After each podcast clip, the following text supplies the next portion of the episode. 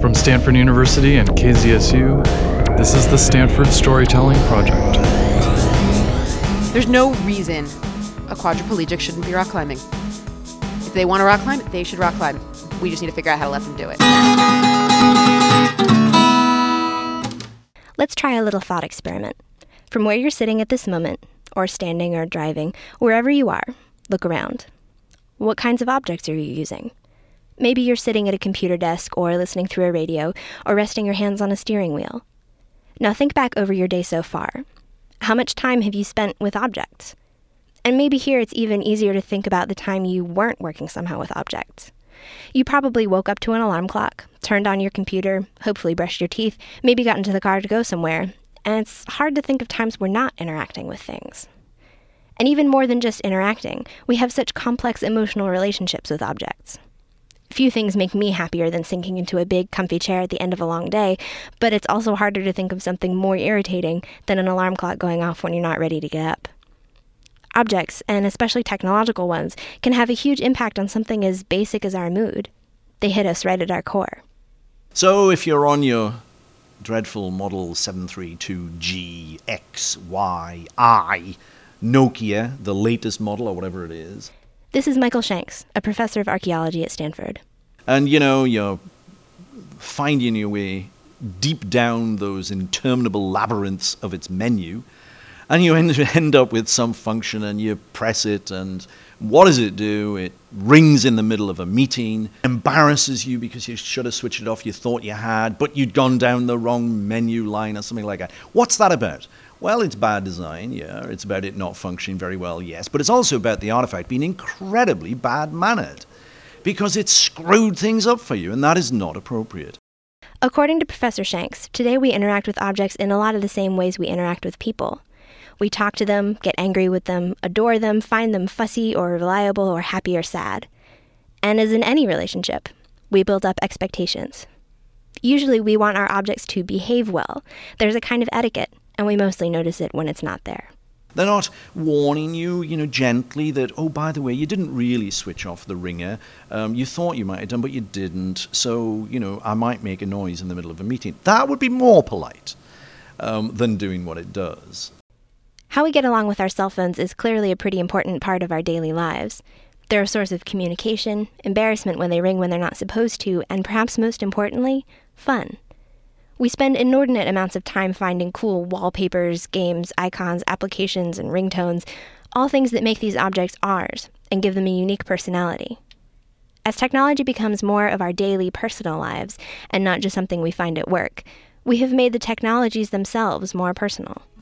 And in making them more personal, we want them to not just accomplish tasks, but to give us pleasure, to be companions, and to be toys as much as tools.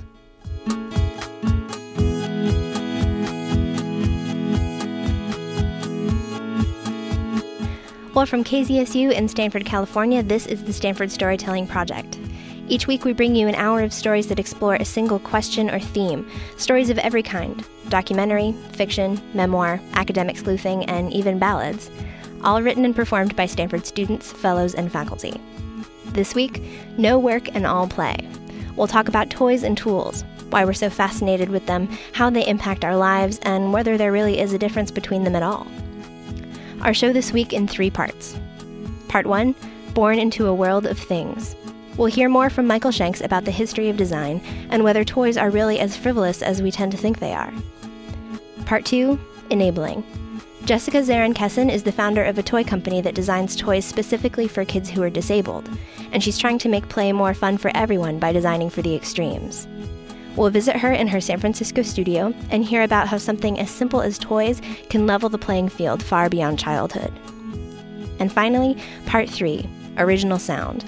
We'll talk to grown ups, yes, grown ups, who have brought play to a whole new level, taking apart toy instruments and rewiring them to create an entirely new kind of sound. So kick off your shoes, grab a popsicle, and let's regress a little. I'm Hannah Krakauer, and this is the Stanford Storytelling Project.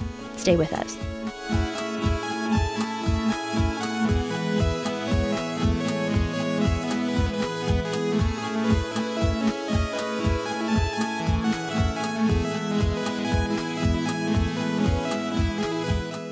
Michael Shanks is a professor of archaeology at Stanford, where he runs something called a metamedia lab. I think many of us have an image of archaeologists as being perpetually covered in dust, and Professor Shanks has certainly done his share of old fashioned digging. But his interests now have a lot less to do with dirt and a lot more to do with design. The lab he runs looks at the history of design and tries to apply what we learned from ancient history to more modern kinds of design. A few years ago, his group was hired by Daimler Chrysler, the car company, to help them figure out how people interact with the car interior and how Chrysler should approach designing new cars for the future. Why would a car company hire an academic archaeologist to help them with design concepts?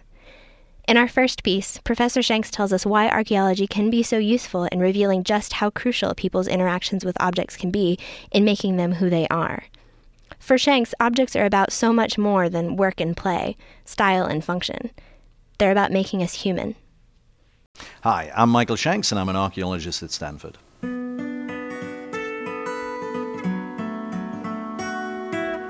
Archaeologists, uh, well, not every archaeologist, but certainly uh, my angle on archaeology is that, among other things, uh, we are interested in the history of design.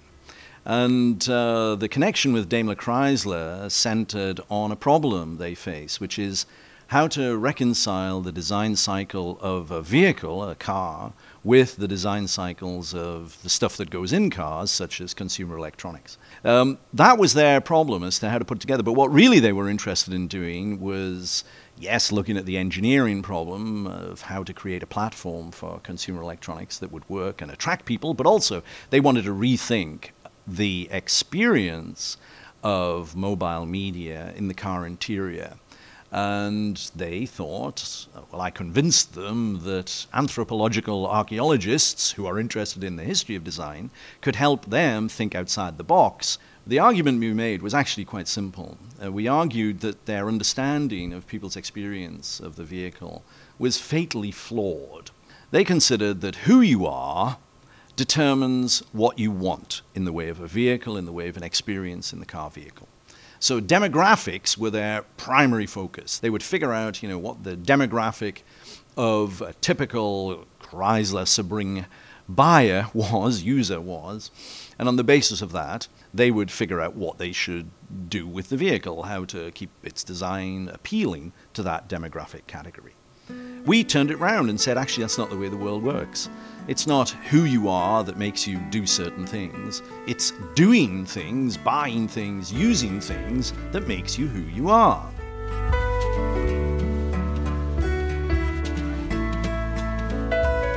Cutting a long story short, I think we have focused, not just as archaeologists, but as people interested in making and design, we've focused a little bit too much on the artifact itself.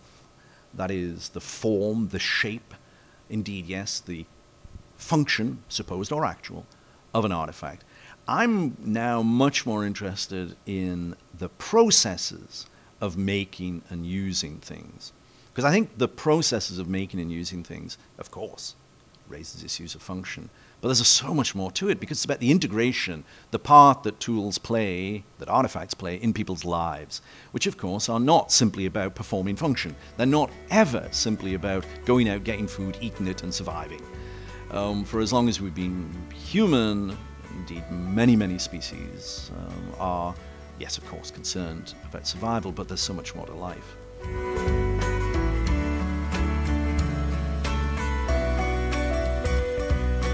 One, I think, thing we can instantly point out is that some of the earliest human artifacts were not functional.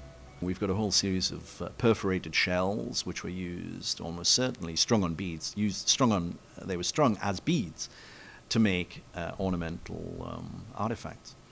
Um, so the earliest things that mattered to people, in a sense, were for decorative purposes. That is, they're about who you are. They're expressing your a particular way you are in the world and your relationship to stuff around you, such that you want to put it on your body, you want to hang it from your body, and show it off to other people.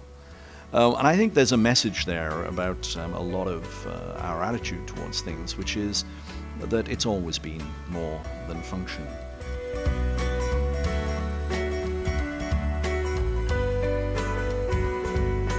Um, another example that I like to think of here is uh, early metals.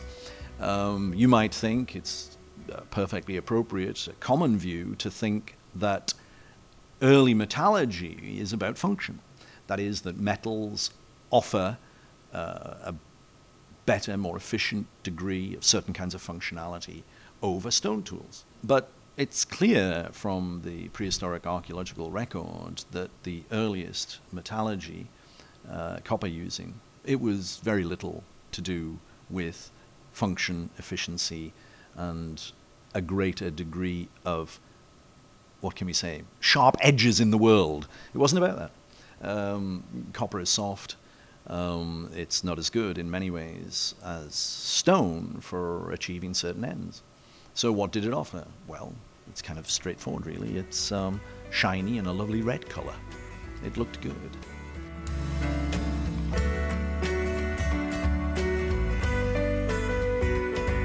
The role of customization has become absolutely a big deal um, in our lives today, in spite of that generic nature of the artifact. I mean, every iPhone is essentially the same as every other iPhone. Um, and yet, in spite of that, they are yours. The individual iPhone is yours because you can customize it. And it gives you an individual window on the world or an individualized window on the world. I think that's one of the great attractions of gadgetry today. But it is by no means new. Uh, one, I wonder if you could call this gadgetry. Here's a bit of a thought I'm having about going back to the Bronze Age. I was mes- mentioning um, metallurgy before. Um, one of the things that, that happens across Europe, uh, across the Bronze Age of Europe, you see the emergence, the development of a relatively standardized set of equipment that goes with being a warrior aristocrat. The warrior lord of the Bronze Age of Northern Europe uh, had a standardized set of equipment, and it's not unfamiliar to us now uh, for all sorts of reasons, including uh, fantasy games today. Um, but it's uh, the warrior weaponry of helmet and body armor, the great sword, spear, um, and such. Um, included in that material, though, is also a series of grooming instruments. They had um, brushes, combs, uh, pins to hold cloaks on, and articles for personal um, grooming, ear scoops as well as combs, for example. This standardized kit is found right over Europe, uh, north, south, east, west.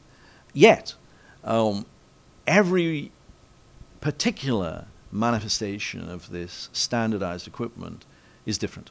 So there's always a way of making your sword slightly different, or your combination of goods yours rather than someone else's. So the space within this general repertoire of goods, uh, space for you to be unique. Um, so, and that is something I think we see a great deal of today. It's how do you take how do you become? How are you, How do you be an individual in a group? How can you be a distinctive person within a broader social group? And often it's done with particular ways of dealing with artifacts and goods.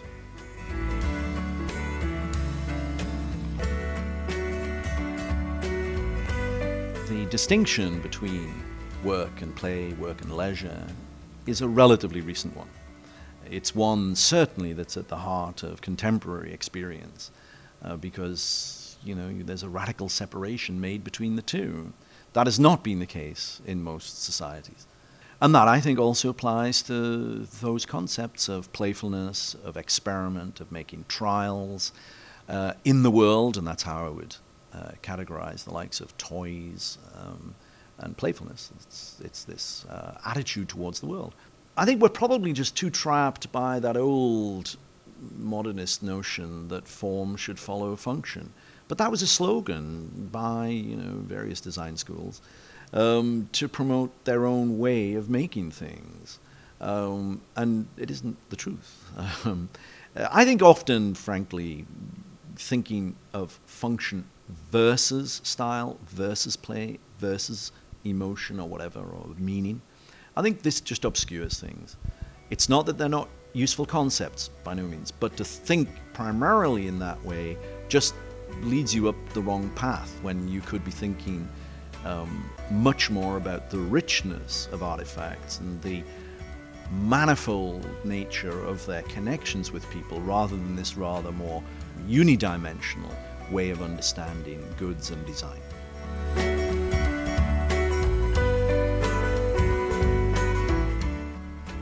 You can find out more about Michael Shanks and his work at Stanford in the Metamedia Lab at metamedia.stanford.edu.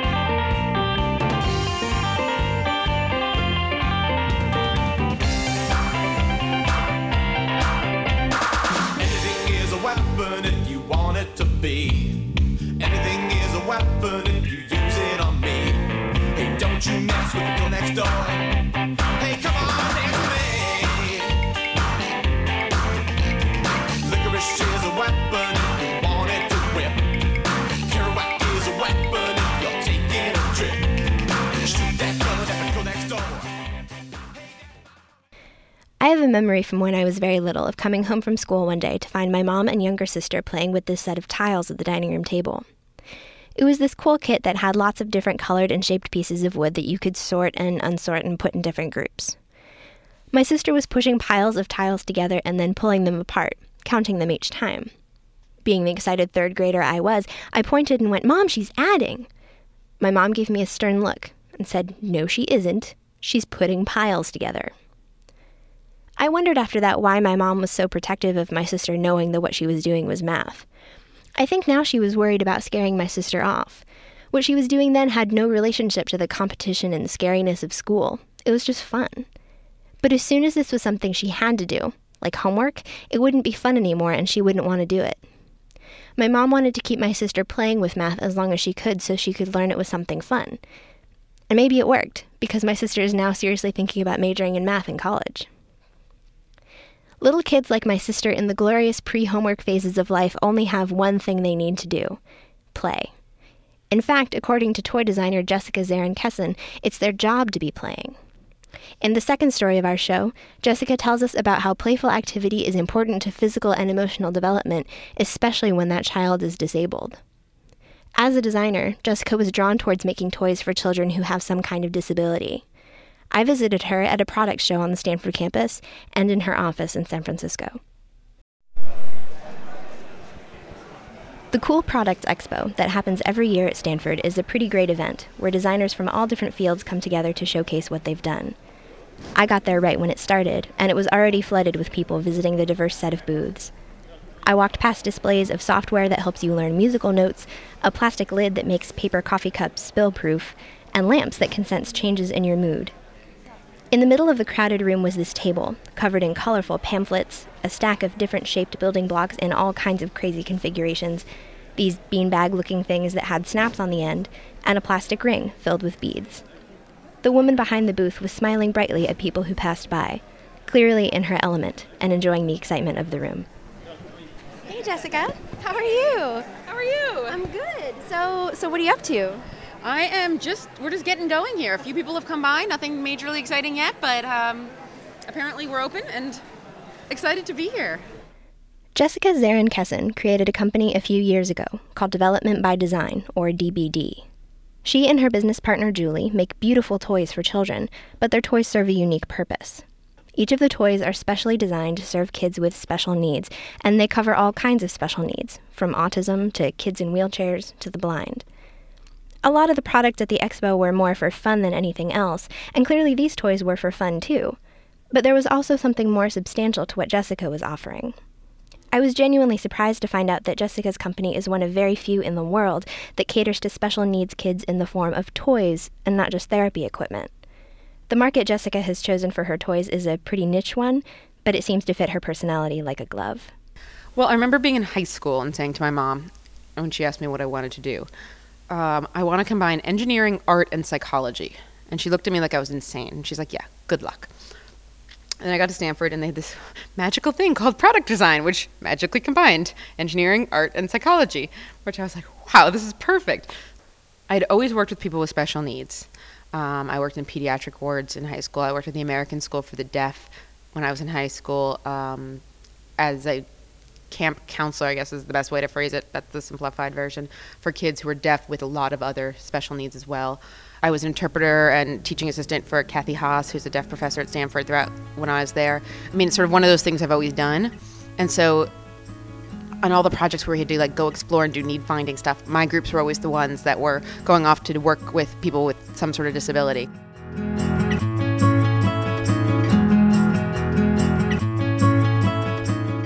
First toy I actually did as my senior thesis at Stanford in product design. So our assignment was go find a need and solve it, I think was how they phrased it. So what I did was I decided to do a map for kids who are blind. So this was my brilliant plan. So I volunteered at the California School for the Blind over in Fremont a couple days a week, and within my first visit or two, quickly realized that these kids were not at the cognitive ability to be able to read a map, no matter what I did to the map. Um, so it became a cognitive development toy instead. So the problems that these kids were having trouble with were things like cause and effect. Like to a blind child, it doesn't exist till it's in their hand. So you saw your mom get the milk out of the fridge, and you knew that's where it came from. To them, it didn't exist till they were holding onto it. So they needed to learn that they could control their environment. The toy itself was a group of four interlocking squares that had a track running through all four. The child would put a stylus into the track, and as the stylus moved, the toy would make feedback sounds that could be recorded and customized for each child. There was one particular boy in the class, about six years old, who was struggling with the sort of basic map reading concepts things like up, down, left, and right. Teachers and therapists had tried a number of different things, but the boy didn't seem to respond positively to any of them. Jessica ended up focusing most of her energy on him, modeling and remodeling the toy to try and make it better, trying to help this boy learn. So for him, we had to go go up, go down, go left, go right. You know, the teacher was working with me, and I would go back twice a week with a new prototype every time. And every time I went back, they would test it for me and be like, "Oh, well, if you did th- this, isn't really going to help because of this." And I would iterate and continue and keep bringing things back. So I'd work with the music therapist and the teachers and the occupational therapists and the kids and the parents and anybody who would listen to me. His teacher, so he was sitting sort of on his teacher's lap, more or less, and they had this on a table, like a little kid-sized table, and they were using the square one. So as you go up everything, it was telling you which way to go. And so his teacher was doing hand over hand with him. So the little boy's hand was on the stylus, and the teacher's hand was on top of it. And so the teacher would sort of talk him through it as the toy was saying the same things. And you know, the teacher, of course, would be like, "So what does that mean?" and try and figure it out. And eventually, the little boy started to understand it and started to understand the idea, which was just a very, really amazing thing to see. I felt like I understood the point of product design. I mean, that's, I guess, the best way to put it. And I wanted to make products that would make a difference.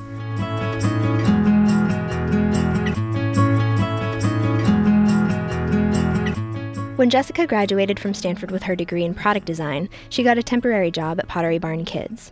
The temporary job turned into a permanent job, which turned into a job at Pottery Barn, Maine, mostly designing things like glassware and other tabletop items. Jessica says she liked the job just fine. It was a lot of fun designing beautiful things. But there came a moment where it no longer felt like the right place for her. The day that I set, decided I wasn't going to learn anything new, I started writing a business plan for my company. And so I did that nights and weekends for the first six months while I tried to raise some money and worked at Pottery Barn during the day.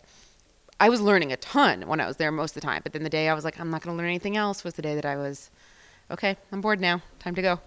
But for this pretty ambitious business plan, Jessica was going to need backup. She had tons of design experience, but she knew she was lacking in the disability specific training she'd need to make successful products. She was in a sign language group at the time so she could keep up the fluency she gained in high school. And while she was there, she met Julie. I was doing this sign language chat group once a week, which was literally a bunch of kids in their 20s and 30s sitting around chatting. The only rule was no voices at the table. And um, one of the girls in the group was an occupational therapist. And I kind of knew what that meant, but not really. And so I brought her the business plan one day and I was like, Hi, I know you do occupational therapy with kids. Would you mind reading this? At this point, literally, I'd known her for a year and I'd never heard her voice. Um, she came back the next week. She's like, I love this. I want to be involved. And so that's Julie, who's my occupational therapist now, who I adore and is one of my best friends.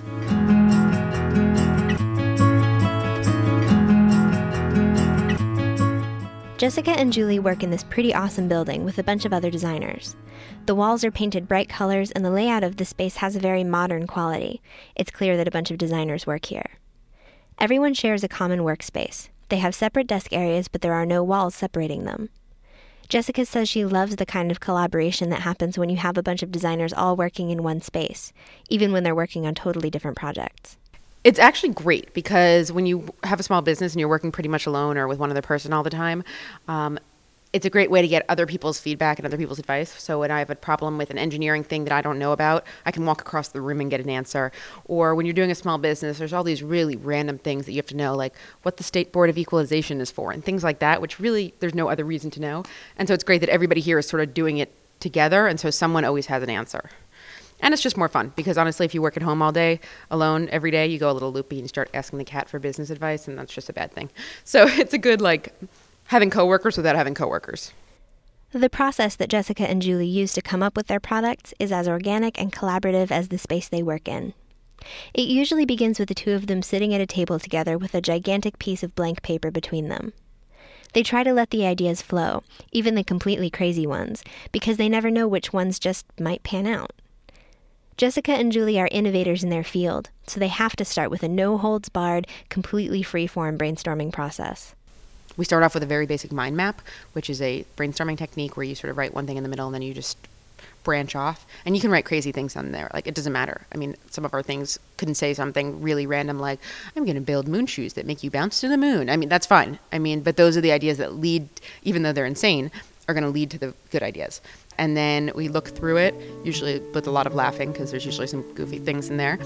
And we circle the three or four things that are somewhat could lead to something else and then we sort of do more brainstorms on those and we're like, then we start making really janky prototypes of things and figuring things out and we're like all right well that's definitely not going to work and how about this? And you know we sort we act things out and we we draw things we draw prototypes we build prototypes we do all sorts of things. They're usually quick and dirty and i mean uh, if you look at our snap bags which are these bean bags that snap together our original prototype for those were decapitated beanie babies filled with kitty litter.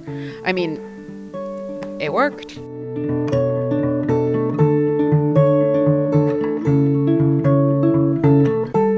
Jessica has four fully developed toys that she sells on her website and in disability catalogs around the country, and she has a fifth that's coming out sometime soon.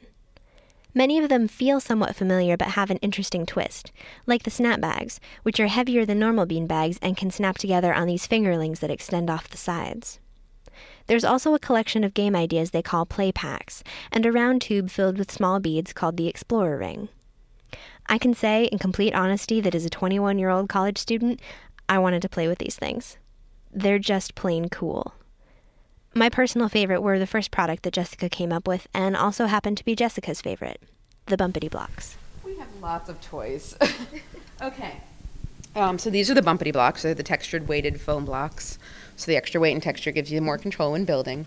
So you can pretty much stack them in any way. These are Yeah, they look they look a lot lighter than they feel, which is kind of cool. they have um, weight inside of them specifically to make them heavier. But that's one of the things. It's, that's a challenge because when you see a package like this on the shelf, it's hard to for a parent to look at that and say, "Oh, those are going to be weighted and help my child." So communicating that idea from a package when you don't pick it up is a lot harder than if you have them out. I've got a whole bunch of so there's like T shapes and X's and so yeah, it's they're kind, of Tetrisy. Um, and the reason that they're um, weird shapes is because children um, with autism tend to stim and they line things up over and over again. So they'll just put blocks in line over and over. But if you have all these funky shapes, you can't really do that. So that's the reason for the shapes. Um, also, just means you can build funky things with them, um, and you could feel the texture is very grippy, and they grip to each other really easily. They're also all only two colors, so that kids with vi- who get overstimulation from visual input um, don't have a problem with them. And if you notice, all of our colors are slightly off. Um, they're not primary colors because a lot of our kids are older, and so their cognitive, emotional, um, developmental ages are not always in line. And so we don't want these to look like preschool toys. There's no pictures of baby Elmo on anything, you know, and that's for a reason.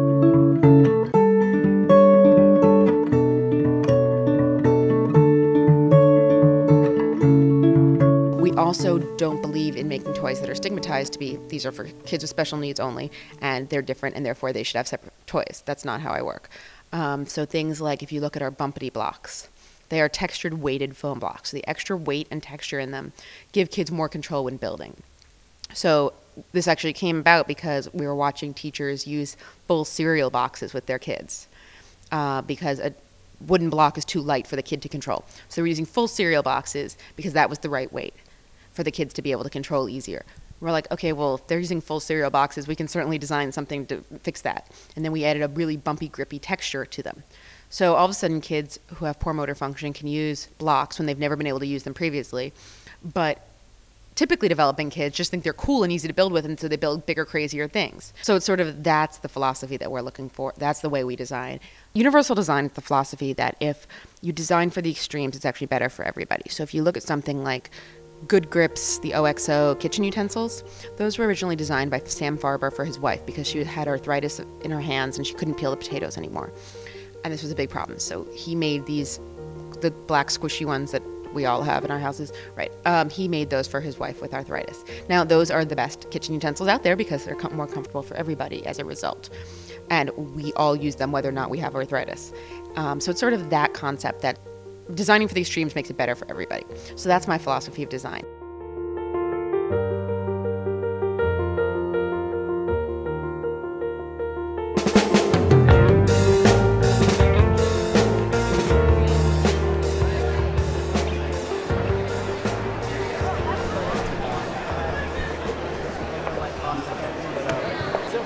When you're designing something new, do you focus more on the um, on the educational aspect of it, or on more of like a playful, fun aspect, or or does that just sort of go hand in hand? Um, we do both. Definitely both are completely necessary for all of our toys. They're definitely toys. We're not trying to make therapy equipment. We're not trying to make adaptive technology. We're trying to make toys. But the fact that you're developing skills while you're playing with them is completely crucial to be in our line. Jessica thrives in a place like the Cool Products Expo, where she gets to talk about designing for people with disabilities. It's a surprisingly small field within product design, and it's true that most of the other products people are displaying here are geared towards people without disabilities. Getting to share how important her brand of design is to her and to disabled communities is really rewarding. For Jessica, it's not people who have problems, it's designs that do. And the fact that she can help fix them just makes it all that much more exciting. Um, I've been to a bunch of conferences that are designed for disability oriented because there aren't very many people in the world that do it. Um, and there was one especially that was an outdoors conference. So it was to get everyone outdoors, whether you have a disability or not. So my first time outdoor rock climbing, the guy belaying for me was blind, and the two guys I was with were double amputees. And I was passing Did that legs. freak you out at all?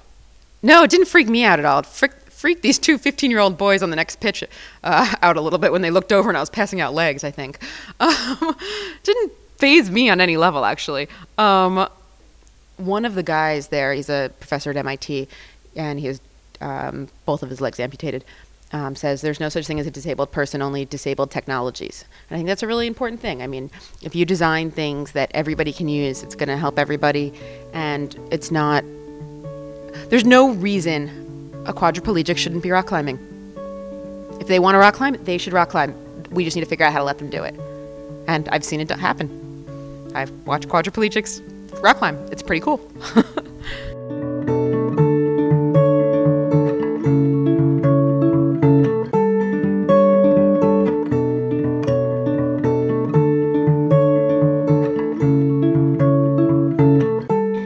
Jessica's toys have recently become available in the SF MoMA gift shop. You can also find them in special needs and educational catalogs, as well as lots of toy stores around the country. Visit Jessica's website, Development by Design, at dbdtoys.com.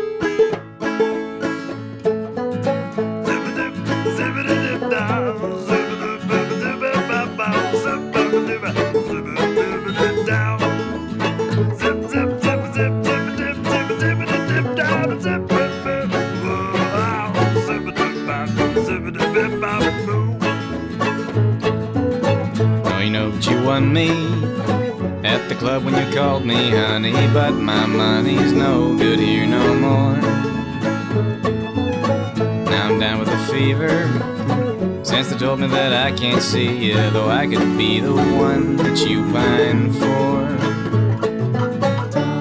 And they tossed me out and set me down on the Hawthorne and Howard. When I thought I'd found the girl who's bound to give me love by the hour, there might not be a next time.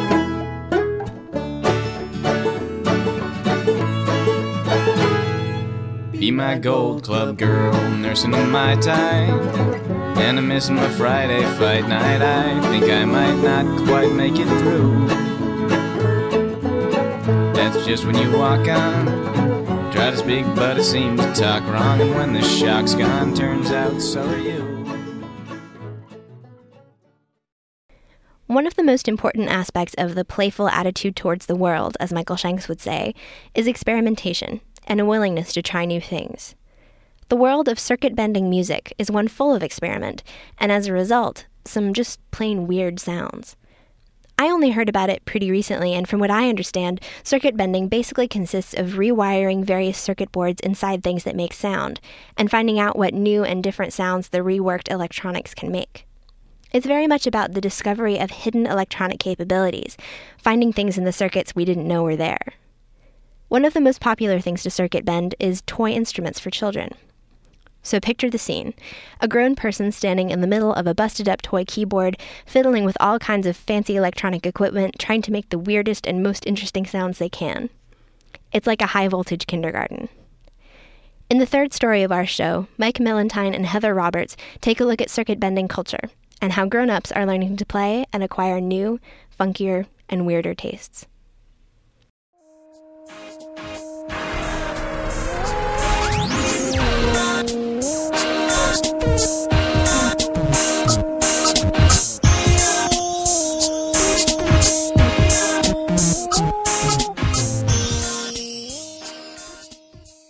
Can still remember sitting in my parents' garage during my freshman year of high school, circuit bending my Casio keyboard.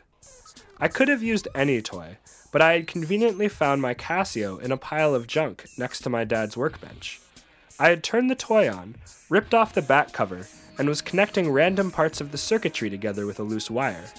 When the Casio made an interesting noise, I soldered in a permanent connection with a switch.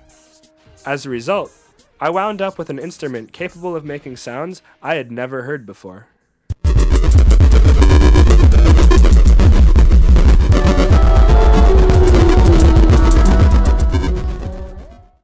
At the time, I had little interest in exploring the musical avant garde. I couldn't stand circuit bending. In fact, I pretty much exclusively listened to popular radio. To this day, I'm not entirely sure why I chose this time to build my first circuit bent instrument, but it probably had something to do with me being 14 years old and bored. In any case, there I was. Now, fast forward a few years. All my friends call me an elitist because I can't stand popular radio anymore. Also, I've gotten back into circuit bending.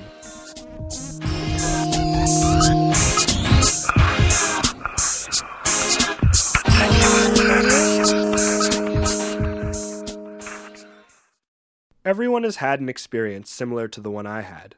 Something sounds grating at first, but over time, you grow to love it. Does this mean that humans are drawn to dissonance? If so, why? What makes the dissonant sounds of circuit bending so appealing to me?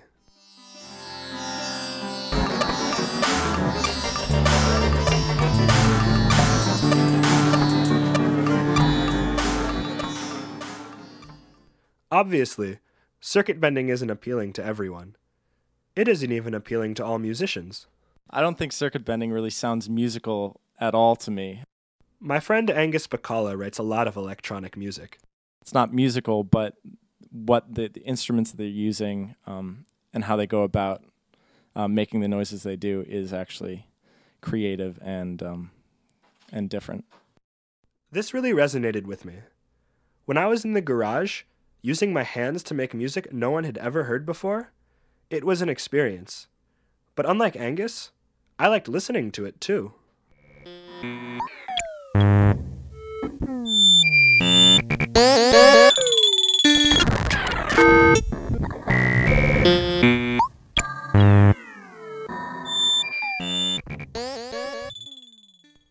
figured a good way to find out why I liked the music was to talk to the first circuit bender and ask him why he liked it. So I called him up, all the way out in Cincinnati. I, I was born Qubais Reed Ghazala. Reed is sometimes referred to as the godfather of circuit bending. He discovered the process completely by accident in the 1960s. I was 14 or 15 when a small transistorized amplifier uh, that I bought at Radio Shack shorted out in my in my desk drawer, and making some of the most unusual electronic sounds I had ever heard. I mean, I just thought it was fantastic. Reed told me why he thinks people enjoy circuit bending. In, in one easy evening, and it is easy. It's a it's the simplest uh, electronic art that that there is. A circuit bender can create an experimental instrument capable of producing sounds and music that no one else has ever heard before. When Reed said this, I found myself nodding in agreement. Circuit bending is interesting because it's a simple and satisfying way to make new music. Reed went on to tell me about his first circuit bent performance, which took place in a neighborhood church used as a community center. We were we were a hippie band in an Elvis audience, and you know something something had to give. We were there because the church had a stage, and they said any neighborhood band is is free to come in and play. So we were a neighborhood band, and and, and we went into play. But um, when I saw a Bible hit our keyboardist in the side of the head, I, I knew that you know there was no longer any doubt we were in, we were in trouble. Well, as we left the stage, uh, we were attacked by by this gang of maybe oh eight or ten people, and and my frail circuit bend instrument it, it was smashed by these hoodlums. I remember us, uh, me with my instrument under my coat. It was it was cold out, uh, running to the van with all these guys after us. My instrument had already been smashed, and we piled in this Volkswagen van that I had painted psychedelic for my friend, and uh, we drove off into the night with that uh, very scary uh, experience under under our belt. Reed's audience responded to circuit bending a lot like my friends. Whether or not they appreciated the process, they definitely didn't appreciate the music.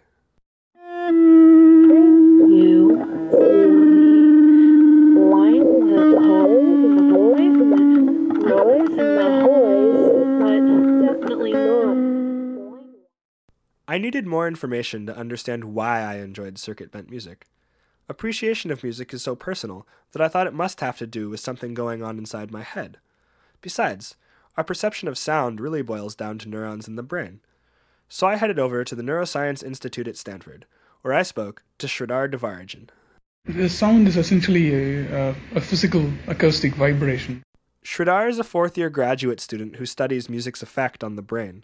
His lab is full of expensive looking machines that observe your brain's activity during different exercises and experiences. When I sat down with him, he told me that one can tell which sounds will be pleasing simply by examining the physical waves. Consonant sounds um, have frequencies that are which are related by integer, integral ratios. Consonance and dissonance are musical terms that refer to how pleasing two notes sound when they're played together. For example, an octave sounds consonant, whereas a minor seventh sounds dissonant.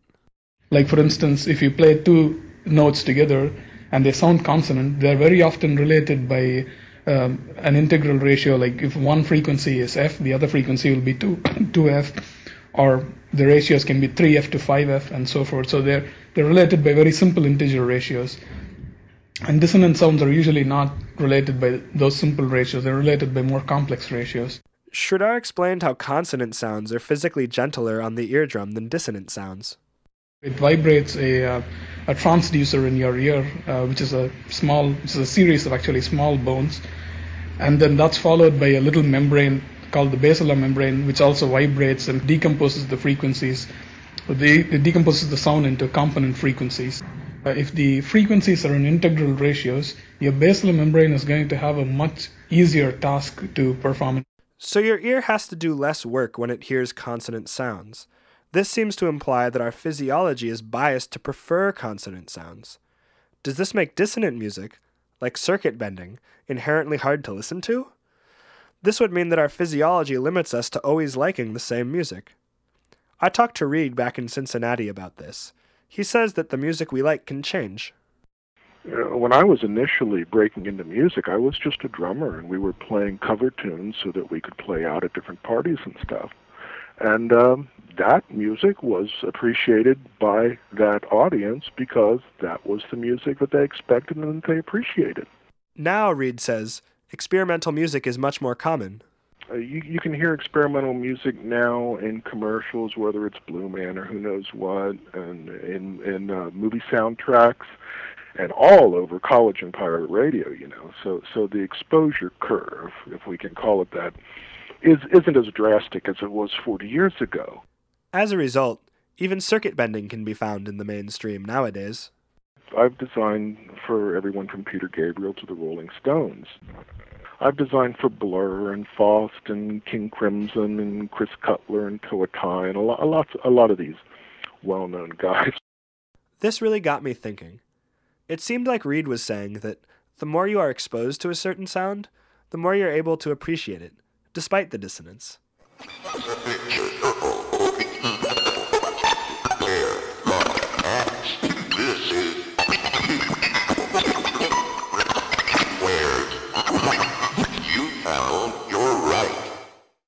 I asked Sridhar back at the Neuroscience Institute about how exposure to sound affects your appreciation. He seemed to agree with Reed. He explained what happens in your brain when you listen to music. You actually have two auditory cortices, one on the left hemisphere and one on the right hemisphere. And uh, presumably, in a very broad sense, these are the regions that process the, uh, uh, the basic sound information. There's another structure called the hippocampus, which is an important center for memory, and that might actually be involved in, in interacting with the auditory cortex in order to retrieve the information. So, sound and memory are closely related. Just like every time you hear the bridal chorus, more commonly known as Here Comes the Bride, you probably think of the last wedding you went to. Whenever you hear a certain type of sound, your brain automatically recalls memories associated with it. Some aspects of consonance and dissonance can actually arise out of our cultural uh, upbringing, out of nurture, in terms of, so for instance, I have been brought up in an Indian tradition of listening to Indian classical music, and some sounds that sound very consonant to me might actually sound very dissonant to someone coming from a Western perspective. So it's both the physical aspect, properties of, of the sound itself, and um, the way your brain has been molded to kind of perceive certain sounds as being more consonant than others. So, your brain can shape your perception of consonance and dissonance based on your cultural upbringing. But there are also historical examples of change in musical taste. When Igor Stravinsky first performed The Rite of Spring in 1913, the audience rioted.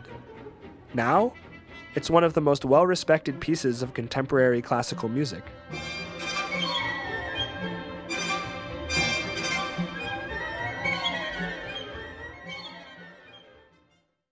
If culture and historical context affect what sounds you perceive as consonant or dissonant, can they also affect the type of music that you like?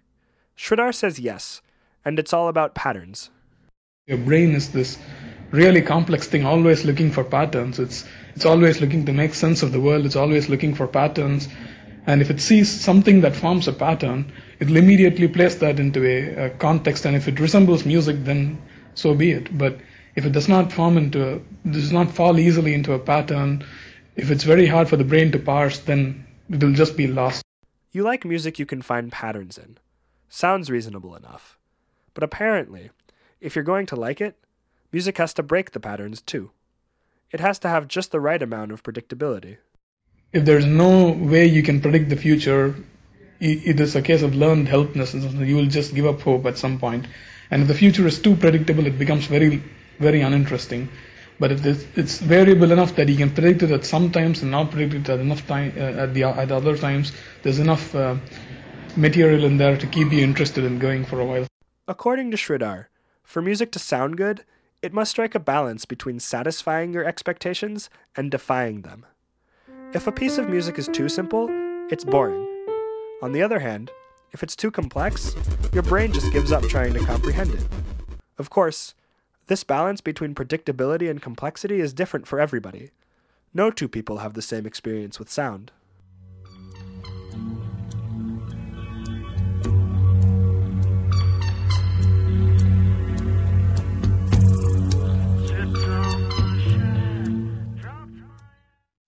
With this knowledge of music, the brain, and predictability, we can better understand why people react differently to circuit bending. In fact, a lot of circuit bent music seems to be based around unpredictability. Reed Ghazala. If you look at an Incantor, a circuit bent speak and spell, The Speak and Spell is a toy made by Texas Instruments. When it was introduced in 1978, it contained the first single chip voice synthesizer. It's one of the most commonly circuit bent toys. there's a looping switch on there, and when you throw the looping switch, you know it's probably going to loop, but you never know what form that loop will take. So the Speak and Spell does play a looping pattern. However, the internal structure of the loop is never predictable. Wouldn't chance elements like these turn a lot of people off? They certainly turned off Reed's first audience in that church back in the 1960s. To answer this question, I talked to Mike Rosenthal, who has probably seen more first reactions to circuit bending than just about anyone. Since 2004, Mike has organized an annual international gathering of circuit benders called Bent Festival. In the past, the festival was hosted in an art gallery right off of Broadway in New York. Apparently, a lot of people came in off the street while waiting for a show to start and had no idea what was going on. However, Mike was prepared. He gave these people toys and showed them how to circuit bend. And you know, there's all sorts of reactions. A lot of people were super excited about it. A lot of people were kind of nervous, a little unsure. But definitely, you know, within five or ten minutes, you'd have these people that came in really kind of, you know, reticent. Uh, just all of a sudden, you know, they would be missing their show, and they'd be, you know, sort of ankle deep in, in toys and screwdrivers and potentiometers, and just sort of digging around on the insides of this stuff. People liked circuit bending almost right away. This was the last thing I expected. But then I asked Mike why he organized a festival about circuit bending instead of some other type of electronic music. You get a lot of performers who are basically sitting there with their face in a laptop uh, for half an hour, and lots of crazy noises are coming out, and you don't really know what's going on, and maybe they're doing something interesting, and and maybe they're hitting play in iTunes, and you know there's no real, there's nothing for the audience to engage with, um, and so I really started trying to investigate other forms of electronic music where it was a bit more transparent. Mike eventually found circuit bending. Most experimental music was unsuccessful for Mike because the audience couldn't understand what was going on. They didn't know why certain sounds were being produced by musicians behind laptops and couldn't guess at which sounds were coming next. In contrast, the people at Bent Festival got hands on experience with circuit bending by constructing their own instruments. They learned what types of sound to expect from a circuit bend instrument, and circuit bending became a bit more predictable. Predictable enough that they liked it.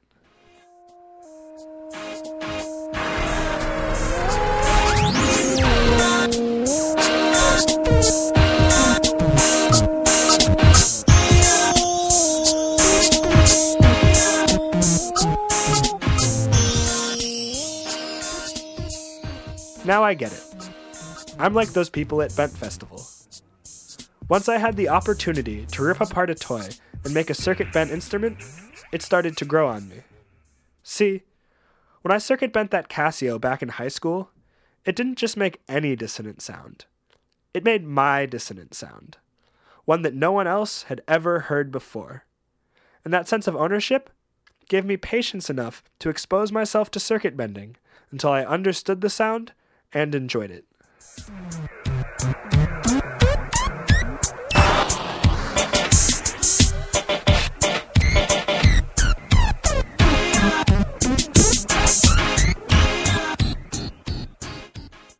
Now that you've learned all about circuit bending, maybe you have a desire to go out and build a circuit bent instrument for yourself. Or any instrument. Maybe you'll build a drum set out of trash cans. Or you'll pluck the strings inside a piano instead of hitting the keys. But whatever you do, it'll be you doing it. And if you're like me, you'll quickly discover a whole world of sound you never knew existed. And that world of new, as of yet unheard sounds, none of it is inherently unmusical. I think Reed Ghazala put it best. I asked him what he thought defined music. His answer Just people. You know, in the end, music is in the ear of the beholder.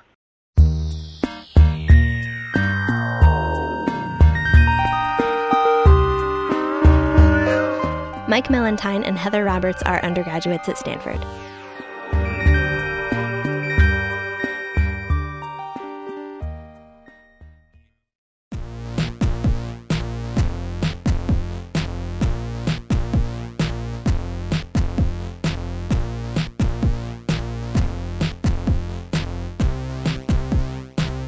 Today's program was produced by myself with help from Bonnie Swift and Jonah Willengans. Thanks to Michael Shanks, Jessica Zarin Kesson, Mike Mellentine, and Heather Roberts. Thanks also to Liz Bradfield and Dan Hirsch for their production assistance. Original music for the show was written and produced by Kissing Johnny, Dubious Ranger, and Nimbleweed. For their generous financial support, we'd like to thank the Stanford Institute for Creativity and the Arts, Stanford's Oral Communication Program, Stanford Continuing Studies, and the Hume Writing Center. KZSU would like to thank the law offices of Fenwick and West for their continued underwriting support. Remember that you can find a podcast of this and every episode of the Stanford Storytelling Project on Stanford iTunes and on our website, storytelling.stanford.edu. Tune in next week for Unexpected Superheroes, stories of comic book crusaders popping up in the last places you'd think to look. For No Work and All Play and the Stanford Storytelling Project, I'm Hannah Krakauer.